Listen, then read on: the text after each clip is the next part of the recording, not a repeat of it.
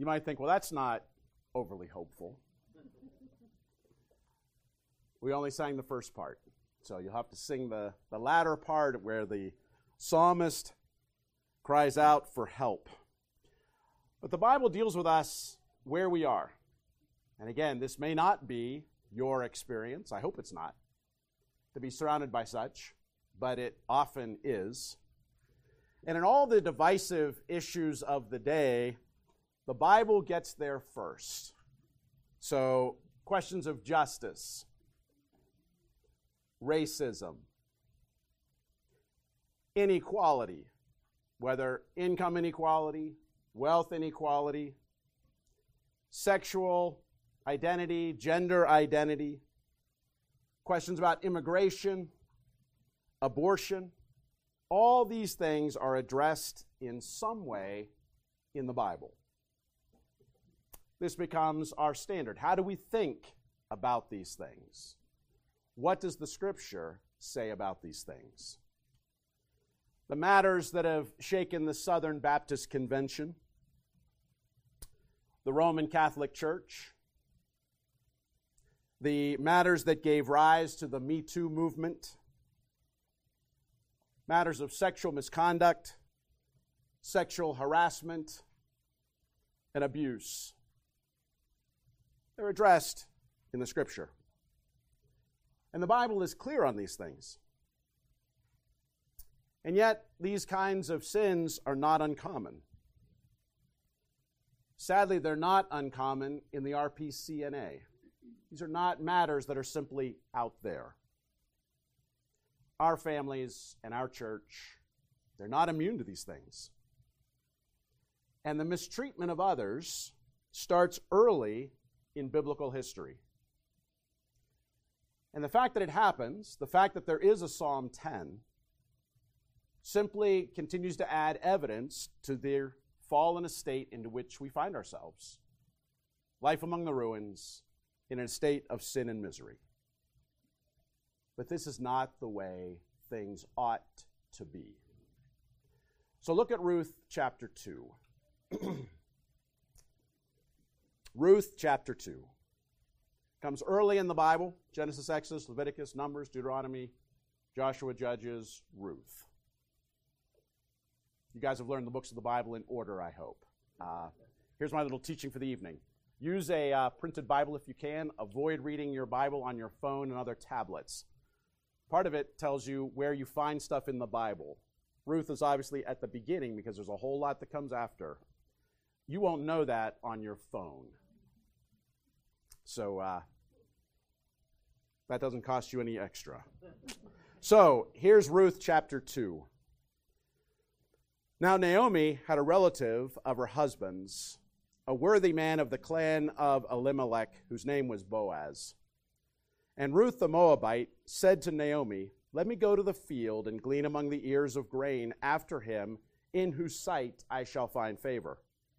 And she said to her, Go, my daughter. So she set out and went and gleaned in the field after the reapers. And she happened to come to the part of the field belonging to Boaz, who was of the clan of Elimelech. And behold, Boaz came from Bethlehem and he said to the reapers, The Lord be with you. And they answered, The Lord bless you. Then Boaz said to his young man who was in charge of the reapers, Whose young woman is this? And the servant who was in charge of the reapers answered, She is the young Moabite woman who came back with Naomi from the country of Moab. She said, Please let me glean and gather among the sheaves after the reapers. So she came, and she has continued from early morning until now, except for a short rest. Then Boaz said to Ruth, Now listen, my daughter, do not go to glean in another field or leave this one, but keep close to my young women. Let your eyes be on the field that they are reaping, and go after them. Have I not charged the young men not to touch you? And when you are thirsty, go to the vessels and drink what the young men have drawn. Then she fell on her face, bowing to the ground, and said to him, Why have I found favor in your eyes, that you should take notice of me, since I am a foreigner. But Boaz answered her, All that you have done for your mother in law since the death of your husband has been fully told to me, and how you left your father and mother and your native land and came to a people that you did not know before. The Lord repay you for what you have done. A full reward be given you by the Lord, the God of Israel, under whose wings you have come to take refuge. Then she said, I have found favor in your eyes, my Lord, for you have comforted me and spoken kindly to your servant, though I am not one of your servants. And at mealtime, Boaz said to her, Come here and eat some bread and dip your morsel in the wine. So she sat beside the reapers, and he passed to her roasted grain. And she ate until she was satisfied, and she had some left over. When she rose to glean, Boaz instructed his young men, saying, Let her glean even among the sheaves, and do not reproach her. And also, pull out some of the bundles for her, and leave it for her to glean. Do not rebuke her. So she gleaned in the field until evening. Then she beat out what she had gleaned, and it was about an ephah of barley. And she took it up and went into the city. Her mother in law saw what she had gleaned. She also brought out and gave her what food she had left over after being satisfied. And her mother in law said to her, Where did you glean today? And where have you worked? Blessed be the man who took notice of you. So she told her mother in law with whom she had worked, and said, The man's name with whom I work today is Boaz. And Naomi said to her daughter in law, May he be blessed by the Lord, whose kindness has not forsaken the living or the dead. Naomi also said to her, The man is a close relative of ours, one of our redeemers. And Ruth the Moabite said, Besides, he said to me, You shall keep close to my young men until they have finished all my harvest. And Naomi said to Ruth, her daughter in law, It is good, my daughter, that you go out with his young women, lest in another field you be assaulted. So she kept close to the young women of Boaz, gleaning until the end of the barley and wheat harvests, and she lived with her mother in law. And we'll end there at the end of chapter 2. I'm going to suppose for a moment you know the background of this. Ruth is clearly not an Israelite. She is from Moab.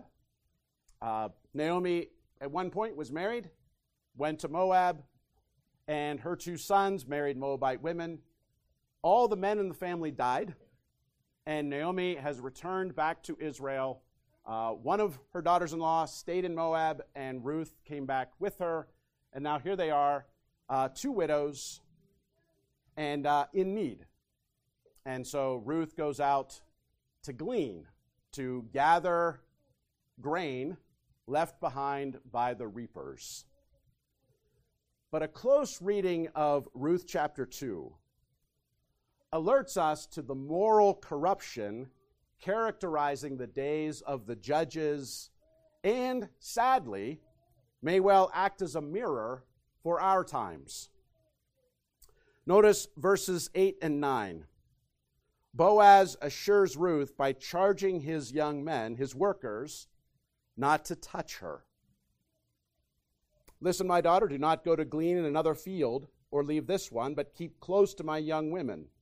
Let your eyes be on the field that they are reaping and go after them. Have I not charged the young men not to touch you? Evidently, she's vulnerable. And there's something more to just touching. At one point in the story of Abraham, Abraham tells Sarah, For my sake, just identify yourself as my sister, not my wife, lest they kill me and take you. And one of the local lords, Abimelech or Abimelech, takes her takes her evidently into the harem. And God visits Abimelech in a dream and says, You're a dead man. Because the woman that you've taken is the wife of a prophet. And he says, I didn't know that. He said, It's my sister. He says, Right. And that's why I kept you from touching her. Proverbs 629 warns all men not to touch your neighbor's wife. So Boaz tells his young men something particular. Don't touch her. Don't abuse her.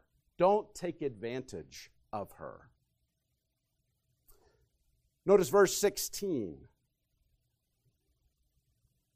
Pull out some of the bundles for, for her and leave it for her to glean, and do not rebuke her. Again, he orders the, the men, the workers, not to reproach or rebuke Ruth. Don't harm her with words. Don't shame her. Don't humiliate her. Don't insult her. Don't in some way embarrass her. Why is she a target of this? Why does Boaz need to tell his workers this? Well, she's a foreigner. Immigration, the presence of the other in our own country, is an area of divisiveness. And we've learned historically how to use derogatory terms for the other. And you can imagine those. I don't need to tell you what they are. But throughout, she is a foreigner. She is Ruth the Moabitess. She's from Moab. She's aware of it. They're aware of it. Or is it possible because she's a woman? Either way, because she's a foreigner or because of a woman, Ruth has no standing. But those with power are not to use their position to belittle her or abuse her in any way. And then at the end of the chapter, notice Naomi's comment. Verse 22 It's good that you go out with his young men, lest in another field you be assaulted. This is the people of God. Ruth is not working in Moab. Ruth is not working in the fields in Philistia. Ruth is working in the fields around Bethlehem.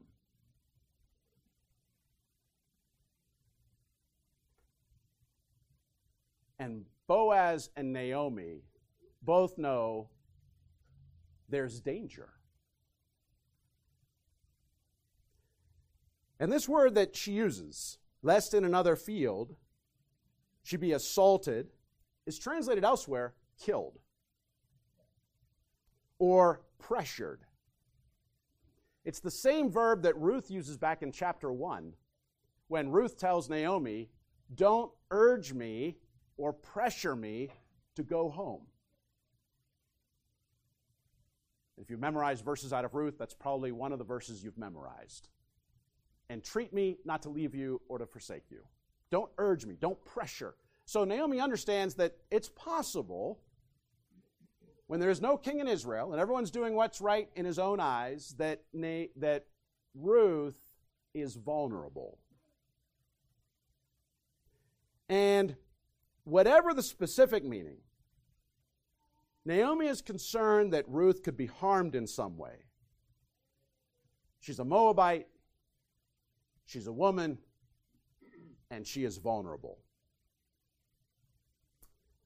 And these verses make clear that Ruth is at risk, which is not unusual. The ancient world was hard. Uh, I had the privilege, when I was teaching full time, I taught ancient history. And I take my class into some of the stuff that happened in ancient world. And I had a student one time go home and she had had ancient history at a different school in eighth grade. She showed up in ninth grade, had to take it again from me, went home and said, Hey, mom, I think last year I got the PG version of ancient history. and I encourage people to read the Bible to their children because sin is shown as sin. Don't skip over parts. I had my students read stuff that they had never read before. I thought, that's a crying shame. How could you get the ninth grade from a Christian family and not have read the Bible cover to cover? And you just cover stuff. And when it comes up, you talk about it. Sometimes kids won't realize, they'll just hear the story. And then as you come back through it again, when they're a little older, they might think, hmm, there's something going on there. What's happening? Why is this in here? So it was not unusual in the ancient world that people were treated this way. And sadly, it's still not unusual. Happens today. Go back to Genesis 3. Adam blames Eve. In fact, he does even more than that. He blames God. Have you eaten of the tree? Well, it was the woman you gave me. She ate and gave to me, and I ate. So maybe, Lord, if you'd given me Eve 2.0, this wouldn't have happened. That's really what he's blaming. He's blaming God ultimately, but he puts Eve under the bus. After that, because of that, what do you get? Well, you get a curse, and it includes family strife. And part of that strife is that the husband will rule over his wife, or actually dominate his wife. Keep reading in Genesis, you get to chapter 4. Lamech takes two wives. There's no rationale given, it's just he takes two wives. Go to chapter 6 and uh, hear about the Nephilim. I'm not going to tell you who they are, that's a lot of speculation. But we're told that the sons of God took as wives any they chose. This is not a two way street. This is not a, I have a proposition for you. It's they take whomever they chose. The point of that statement is the violence that happens. And it leads then to the flood. I've already mentioned Abraham endangers Sarah for his own safety, not once, but twice. Twice puts her at risk. Keep reading in Genesis, get to 29, chapter 29. Laban barters his daughters for work. Work seven years for me and you can have Rachel. No, actually, I'm going to give you Leah first. Work another seven years and you can have Rachel. I don't know if you're a woman, how would you like that to be your father's treatment of you? This is how you're going to get your husband. He's going to work for me for seven years and then marry you. You come to chapter 34, and Dinah, Jacob's daughter, goes out into the land of Canaan and is raped by Hamor, which leads to the extermination of the town. Chapter 38 is a truly grievous narrative. Onan abuses Tamar, his sister in law. And the key word in there, he's supposed to uh, raise up a descendant for his dead brother. He won't do that. He curtails that part. But we're told whenever he does this. which tells you he's doing it more than once. This was not a, I'm going to go visit my sister in law once, get her pregnant. He is taking advantage of her and, in essence, raping her over and over and over again. Same chapter, Judah visits a prostitute without any concern. And yet, when Tamar is found out to be pregnant, she's ready, well, he's ready to burn her at the stake. Start to see the difference? How women are viewed, how they're treated. Come to the book of Judges, and things get even worse.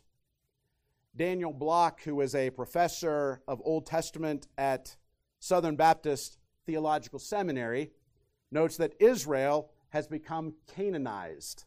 That's his word. They have become like the Canaanites. Gideon, Famous judge. I know children. I know guys named Gideon after, you know, this judge. He had 70 sons because we're told he had many wives. Not two, but many. Essentially, he had a harem.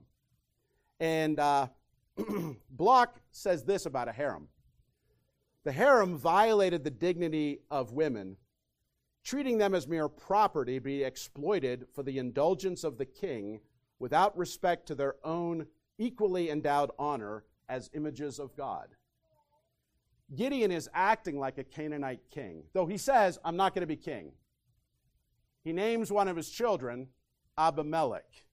My father is king.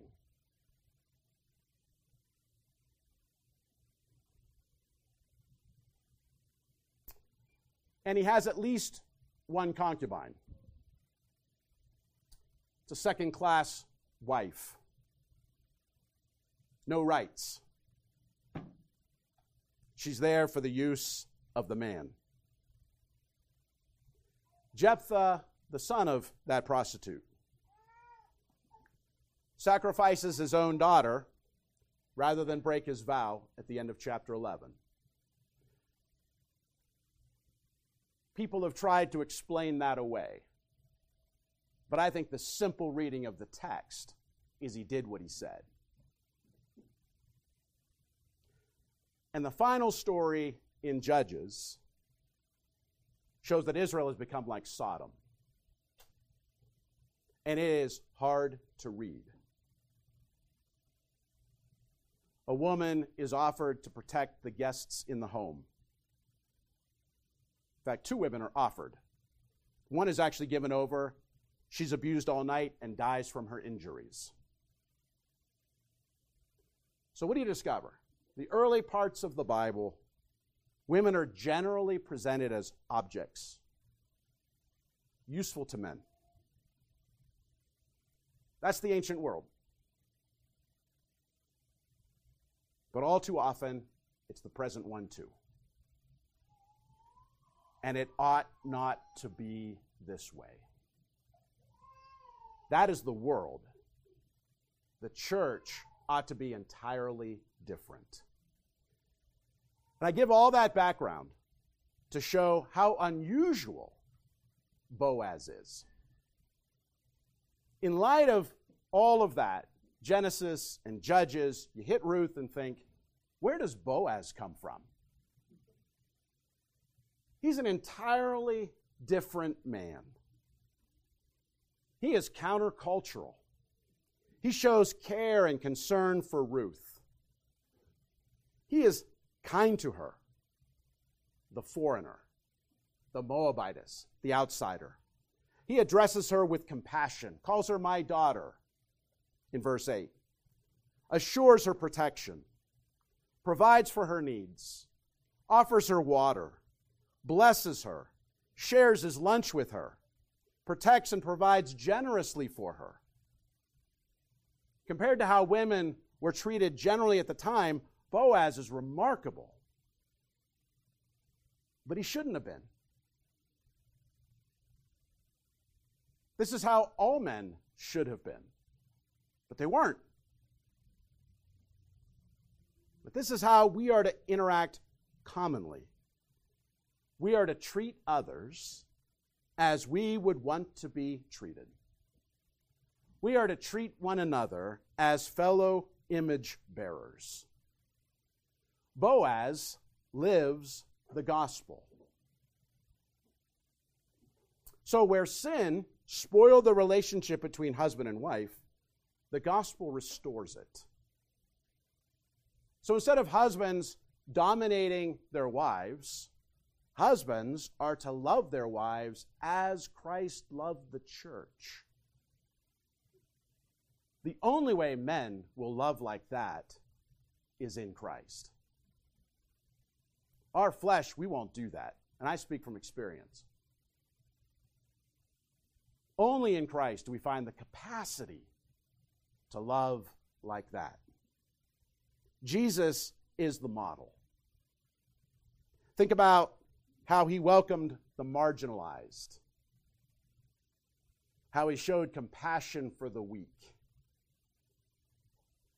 The religious leader of the day, the Pharisee, why does this guy, if he were a prophet, he would know what kind of woman is touching him? Jesus knew, but he showed compassion and welcomed her and used her as an example, actually, to rebuke the Pharisee. Look how she has loved me and you have not. So if you're married, men, don't be harsh with your wife. I don't care what the provocation is. Do not be harsh with your wife. Peter tells us, rather, show her honor. This may be too obvious, but uh, have only one wife. I'm sad to say, in this day and age, though, it's not that obvious. If you think about getting married, you can only do it once, as long as she's still living. You get married and you marry only one woman. Polygamy,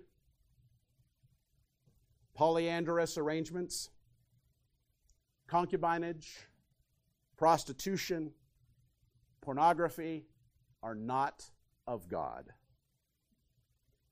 Paul writes to the uh, Corinthians in 1 Corinthians 6 Do you not know that your bodies are members of Christ? Shall I then take the members of Christ and make them members of a prostitute? Never. Or do you not know that he who is joined to a prostitute becomes one body with her? For as is written, the two will become one flesh. But he who is joined to the Lord becomes one spirit with him. Flee from sexual immorality women are to be shown the utmost respect. Paul writes to Timothy, tells him to interact with older women as mothers and younger women as sisters in all purity. Families are to care for widows. We are not to leave widows to do for themselves. There's a responsibility of protection and care. And this is the standard to which we are called to love our neighbors. Men, women, and children, we're to love them as ourselves. We're to walk in love. Ephesians 5 Walk in love as Christ loved us and gave himself up for us, a fragrant offering and sacrifice to God. Again, he's the model. As Christ has loved, so we are to love. We read earlier this morning from Philippians chapter 2 to look out for the interests of others. Count others more significant than yourselves. Let each of you look not only to his own interests, but also to the interests of others. These are the very things that Boaz did for Ruth. How would I want to be treated if I were she? If the roles were reversed, how would I want to be treated? But you and I, we won't do that until we see Jesus, the Son of God, our Redeemer, laying aside his privilege laying aside his power in order to serve us, in order to save us. While I love Boaz, I don't want to be like Boaz, as it were, I need to see myself in Ruth. We need to see ourselves in Ruth as the foreigner, the marginalized, receiving comfort and kindness to which we are not entitled. And when we see that we have been treated like that in Christ, then we'll be empowered by the Spirit of God to genuinely serve one another from the heart, showing particular care for the vulnerable. And they are all around you. They are in some of your families. They're at your workplace. And they are most definitely in this church.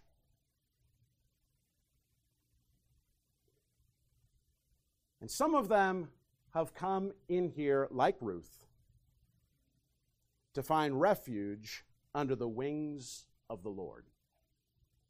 Verse 12 is such a wonderful picture. Ruth asks, Why do you treat me like this? Because I know about you. I've heard your reputation. And you've come into this foreign land, into Israel, to find shelter under the wings of the Lord. So the question is have you? Have you found shelter under the wings of the Lord? Can you say with Ruth, Me too? Not as a victim of abuse, but as an object of God's grace in Christ Jesus. Have you come out of whatever circumstance you found yourself to come to the Lord, to find protection and care and safety? I hope so. But if not, you can. He'll welcome you tonight. Tonight, for the very first time, perhaps, you can find shelter under his wings. And if you have been mistreated, and for some of you, this sermon may be hard because you know this treatment. If you've been mistreated, coming under the wings of the Lord is the place of healing. That's where you'll be healed. That's where you'll be restored.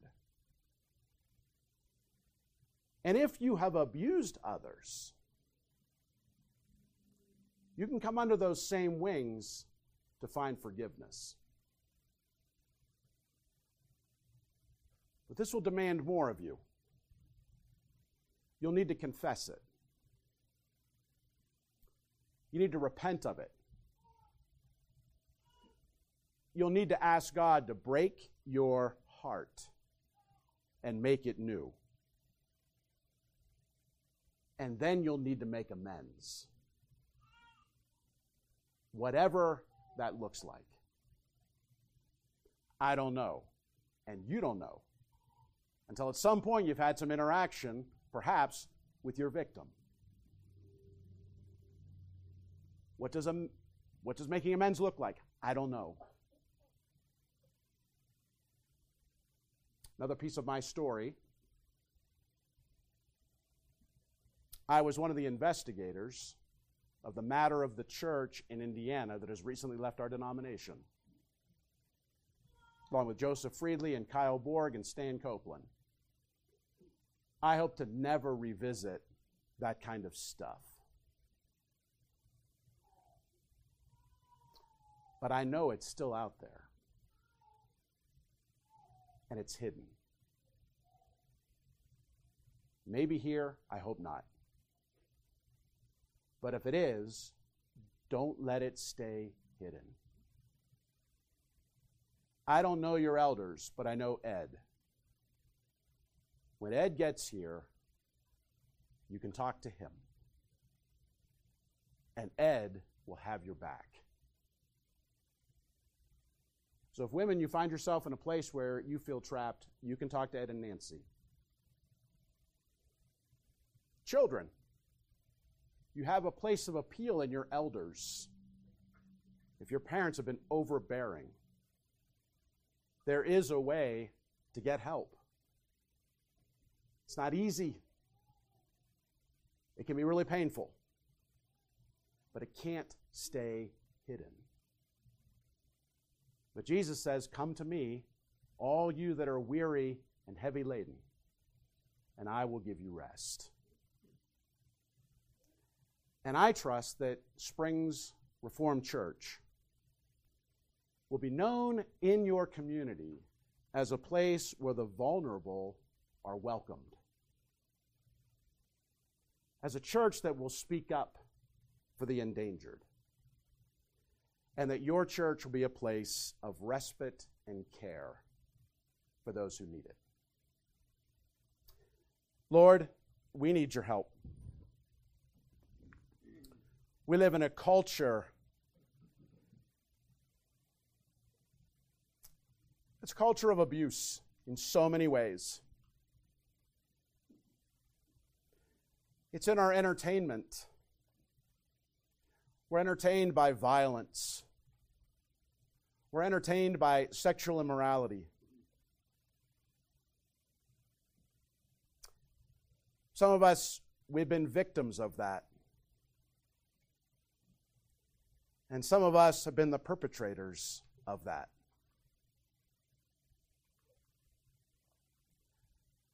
Some of us, we can't speak about it. We have buried it so deep. But, Holy Spirit, you're the Spirit of truth. And Jesus, you came to restore all things, to make all things new. And we're told that for the one who is in Christ, new creation. I don't need to be identified by my abuse. Not in Christ. I can find healing. And I don't need to be identified by the abuse I've perpetrated.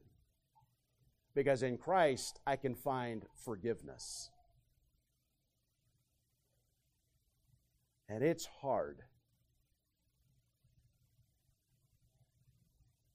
But it's a faith. So, Lord, by your Spirit, bring healing.